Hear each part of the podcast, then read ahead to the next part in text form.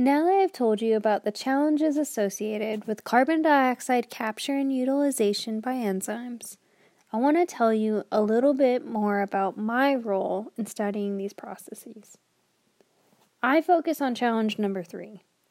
How does an enzyme discriminate between carbon dioxide and more reactive gases, such as oxygen or hydrogen?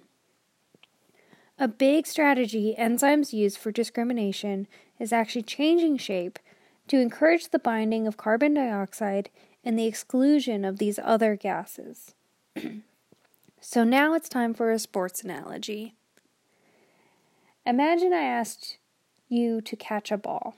It could be any kind of ball, right? It could be a baseball or a basketball or a tennis ball. You're kind of equipped to catch whatever kind of ball, I think.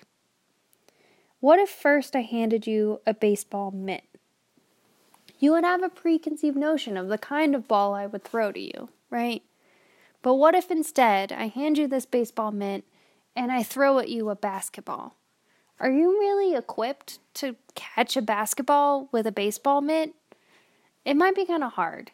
And it, it probably wouldn't be the greatest experience. You'd probably be like, why did you throw this basketball at me?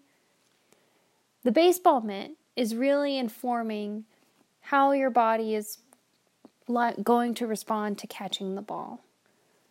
Similarly, when an enzyme puts on a baseball mitt, or in this case, it binds something else, it makes it easier to catch carbon dioxide and exclude oxygen or hydrogen or whatever gas.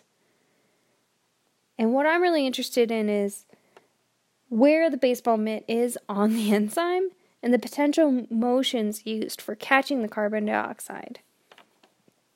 And this really informs, you know, how the whole process of carbon dioxide capture and fixation happens. So I study the enzyme structure by using uh, mass spectrometry techniques. Mass spectrometry looks at the mass to charge ratio of these enzymes. And I can look at the intact enzyme, meaning the structure has been unchanged. I can then cut up the enzyme and identify specific areas of interest. I do this by exposing the en- enzyme to different chemicals or conditions. I can poise the enzyme with like different baseball mitts or different substrates. All of this information can tell me a lot about the enzyme structure and function.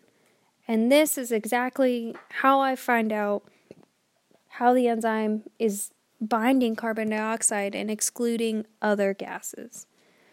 And this is really important work for understanding just our carbon dioxide cycle, uh, especially in this climate change that we are now facing.